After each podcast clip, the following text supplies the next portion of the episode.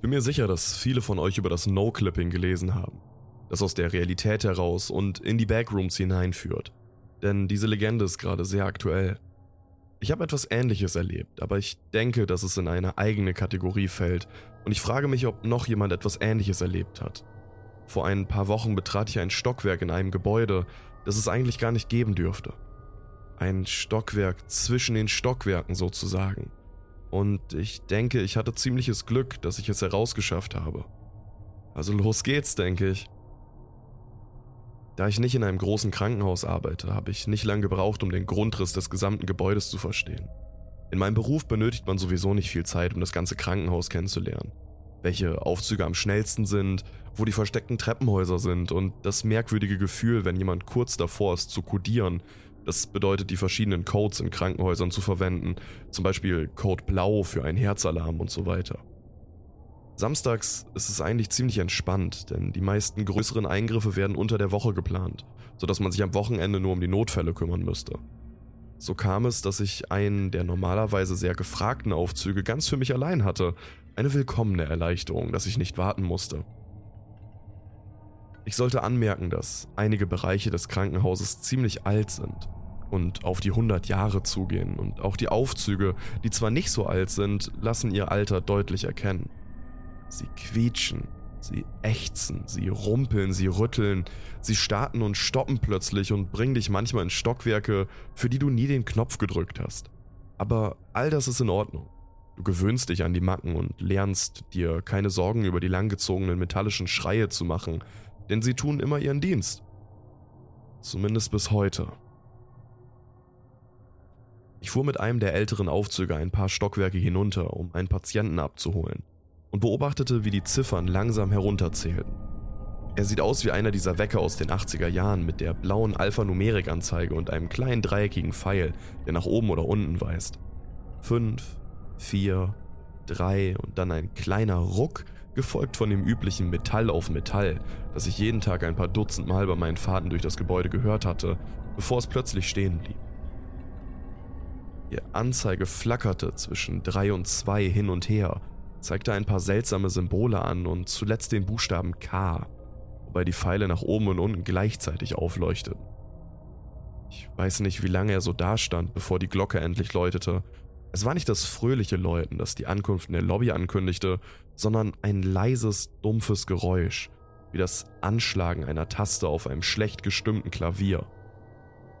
Türen öffneten sich langsam, als ob der Motor dafür eine Menge Aufwand betreiben müsste, und ich bemerkte, dass der Aufzug etwa einen halben Meter vom Boden entfernt war, sodass ich nach oben in den Korridor steigen musste. In diesem Moment traf ich eine Entscheidung, die mir mit ziemlicher Sicherheit das Leben rettete. Ich griff nach der Schalltafel, drückte auf den roten Stoppknopf und setzte den Aufzug auf Halt. Das erste, was dir auffallen wird, wenn du das Pech hast, auf Etage K zu landen, ist der Geruch. Als ich den Flur betrat, schlug mir ein überwältigender Geruch von Bleiche entgegen, als ob ich gegen eine Wand aus Duftstoffen laufen würde. Der erste Atemzug war wie Gift. Das zweite, was dir auffallen wird, ist, wie grell es ist. Die Leuchtstoffröhren sind blendend weiß, die Wände sind weiß gestrichen, das Linoleum ist weiß und auf Hochglanz poliert.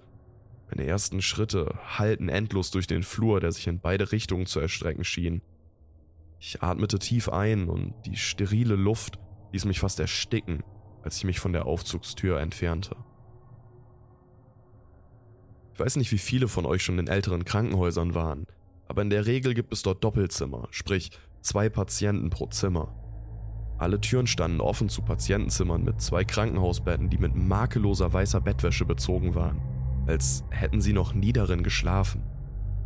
Als ich den Flur weiterging, hörte ich neben meinen eigenen ohrenbetäubenden Schritten in der Ferne etwas, das wie eine Gegensprechanlage klang, als würde jemand versuchen, einen Arzt in den OP zu rufen. Jedes Mal, wenn ich anhielt, um zu lauschen, schien es im Hintergrund des Lichts zu verschwinden, während ich das Geräusch nicht mehr wahrnahm. Unverständliches Geschwätz. Etwa beim dritten Mal, als ich anhielt, um zu lauschen, stieß ich auf meine erste Abzweigung, sodass ich stoppte und auf die Wand schaute, an der ein kleines Verzeichnis hing das darauf hinwies, dass es in der Richtung, in der ich abgebogen war, offenbar eine Intensivstation gab. In diesem Moment wurde ich auf das quietschende Geräusch aufmerksam, ohne mir viel dabei zu denken. Ich habe mich schon immer gefragt, warum die Leute, wenn ich Geschichten wie meine hier lese, nicht daran denken, dass sie irgendwann wieder raus müssen, keine Spuren hinterlassen oder nicht einfach sofort von etwas so Beunruhigendem weglaufen. Daran habe ich nicht einmal gedacht. Vielleicht ist es die menschliche Neugier oder vielleicht haben Orte wie dieser einfach eine unwiderstehliche Anziehungskraft, die dich immer tiefer in ihre unendlichen Abgründe hineinzieht. Die Räume und Flure zogen sich immer weiter. Rechts, geradeaus, links, links, rechts, geradeaus. Ich hätte darüber nachdenken sollen, wohin ich gehe, aber ich tat es nicht. Die ganze Zeit über schien das Quietschen näher und näher zu kommen. Je schneller ich wurde, desto schneller wurde es auch. Als ich langsamer wurde, wurde es auch langsamer. Kennst du diesen Einkaufswagen im Supermarkt, bei dem das Rad quietscht, als würde es einen Takt halten? Es ist rhythmisch wie ein Metronom und absolut ärgerlich anzuhören. Ich bog um eine weitere Ecke und stieß direkt auf den Leichentransporter. Dieser kommt nur zum Einsatz, wenn ein Patient im Krankenhaus stirbt, damit er in die Leichenhalle im Keller gebracht werden kann. Der Umstand, dass sich die Bahre nicht großartig bewegte, als ich gegen sie stieß, verriet mir, dass sie zurzeit auch in Benutzung war. Ich konnte die Umrisse einer menschlichen Gestalt unter der grauen gummierten Plane erkennen, der sie abgedeckt war. Das Gemurmel der Sprechanlage schwoll an und es ertönte ein statisches Störgeräusch, als ich das Ding betrachtete. Plötzlich war der Bann, den dieser Ort auf mich ausübte, gebrochen und ich wünschte mir nichts sehnlicher, als von hier zu verschwinden. An diesem Punkt wäre es wichtig gewesen, sich zu merken, aus welcher Richtung man gekommen war. Also wählte ich die vermeintlich korrekte Route und begann mich zügig von der Leiche zu entfernen. Rechts, links. War ich jetzt nur am Raten? Auf beiden Seiten von mir flackerten die Leuchtstoffröhren in den Patientenzimmern mit leisem Summen und ich bemerkte, dass zu jedem dumpfen Schritt das Quietschen eines Rades zu hören war. Quietsch, quietsch, quietsch. Durch den Geruch der Bleiche begann mir schwindelig zu werden. Das Gemurmel der Sprechanlage schien immer eindringlicher zu werden, beschleunigte das Tempo und das Quietschen verstummte zunächst. Mit einem tiefen, bittersüßen Seufzer der Erleichterung bog ich um eine weitere Ecke und dort stand das Gefährt vor einem Raum, als würde es auf mich warten. Als ich es anstarrte, überkam ich ein Gefühl des Schreckens und ich bemerkte, dass sich das Tuch über der Brust der Leiche mit jedem meiner Atemzüge hob und senkte. Während ich mich umdrehte und einen anderen Flur hinunterlief, begann das irrsinnige Quietschen von neuem. Die Lichter in den Zimmern flackerten unaufhörlich, als ich an der Türöffnung vorbeiflog. Das Rauschen der Gegensprechanlage wuchs an kompromissloser Intensität, als hätte jemand das Mundstück der Gegensprechanlage zu dicht an einem Gerät gelassen, wie bei einer Art Resonanz, einer Rückkopplung, während die Person sich in der Nähe unterhielt. Rechts, links, links, geradeaus, rechts. Ich glaubte, ich würde von dem chemischen Odor und der Anstrengung überwältigt werden, als ich um eine weitere Ecke bog und es wieder vor mir stand. Neben einem anderen der unendlich vielen leeren Räume wartend, hob und senkte sich sein Brustkorb synchron mit meinem, eigenen unter dem Leichentuch. Ein Bein zuckte am Ende des Leichenträgers und ließ die gesamte Plane rundherum wippen. Ein Arm schob sich direkt vor mir unter der Abdeckung hervor und ließ sich leblos neben dem Rahmen fallen. Er war leichenblass, als wäre sein ganzes Blut abgeflossen und lang, so lang, so unglaublich lang, dass die Knöchel der Hand, als sie nicht mehr schwang, beinahe auf dem Linoleum anderthalb Meter unterhalb des Trägers zum Liegen kam. Kennst du diese weißen Armbänder, die sie dir geben, wenn du ins Krankenhaus eingeliefert wirst? Er trug immer noch eins, das ich aber nicht lesen konnte, da ich mich bereits umdrehte, um wegzuspringen. Überall war ein ohrenbetäubender Lärm, das Murmeln, das Rauschen, das Klicken und Flackern einer Milliarde blendenweißer Lichter. Ich raste an einer weiteren Kreuzung und deren Telefonbuch vorbei. Ein Telefonbuch! Ich blieb stehen und vernahm das Quietschen, als ich es schnell überflog.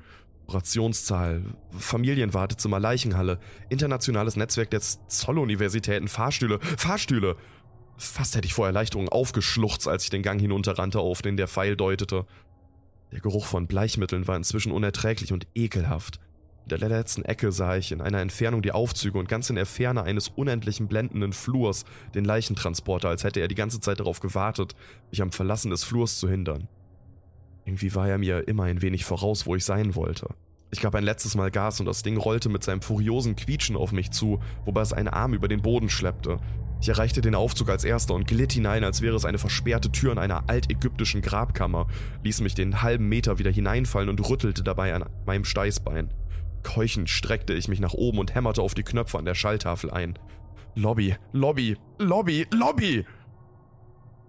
Aber die Türen ließen sich nicht schließen. Das Quietschen verlangsamte sich außerhalb und ich beobachtete mit Schrecken, wie der Leichenträger wie ein Stadtbus an einer Bushaltestelle anhielt und der groteske Arm vor mir ins Bild glitt. Ich saß auf dem Boden, drückte auf die Knöpfe und starrte darauf, wie der Arm zwischen den Türen nach meinen Füßen griff.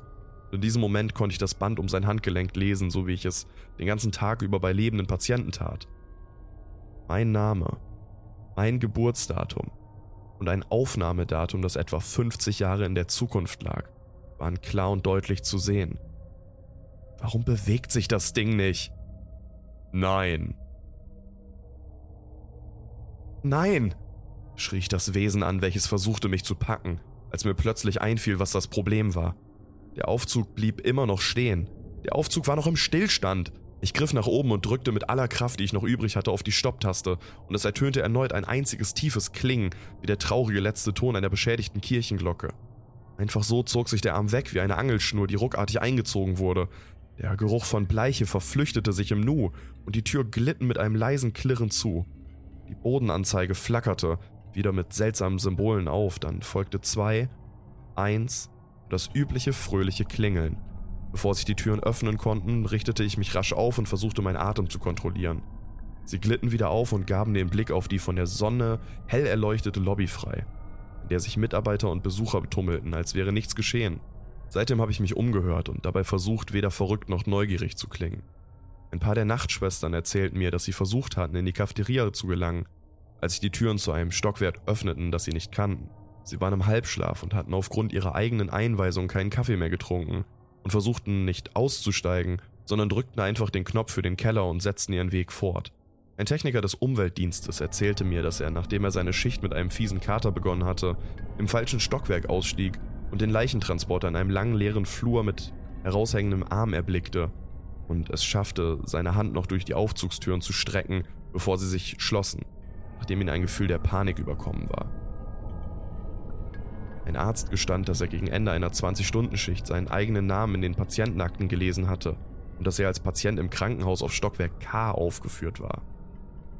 Bevor er sich selbst am PC registrieren konnte, fiel in einem Sturm der Strom im Krankenhaus aus und die Generatoren sprangen nicht rechtzeitig an, um den Computer am Laufen zu halten. Er konnte den Eintrag nie wiederfinden. Hat jemand, der in einem Krankenhaus arbeitet oder eine Familie dort besucht hat, schon einmal erlebt, dass ein Aufzug in einem Stockwerk hält, das es nicht geben sollte? Ein Ort, an dem es nach chirurgischen As ein Ort, an dem es nach chirurgischen Asepsis riecht und die Deckenbeleuchtung gleißend hell ist? Eine Etage zwischen den Etagen?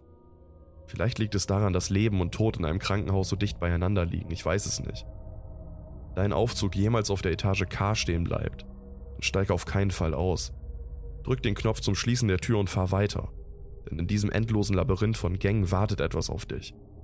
Wenn du den Drang verspürst, diesen seltsamen Ort zu erkunden, solltest du deinen Aufzug unbedingt auf Halt setzen. Denn ich bin mir ziemlich sicher, dass er so schnell nicht mehr zu dir zurückkommen wird.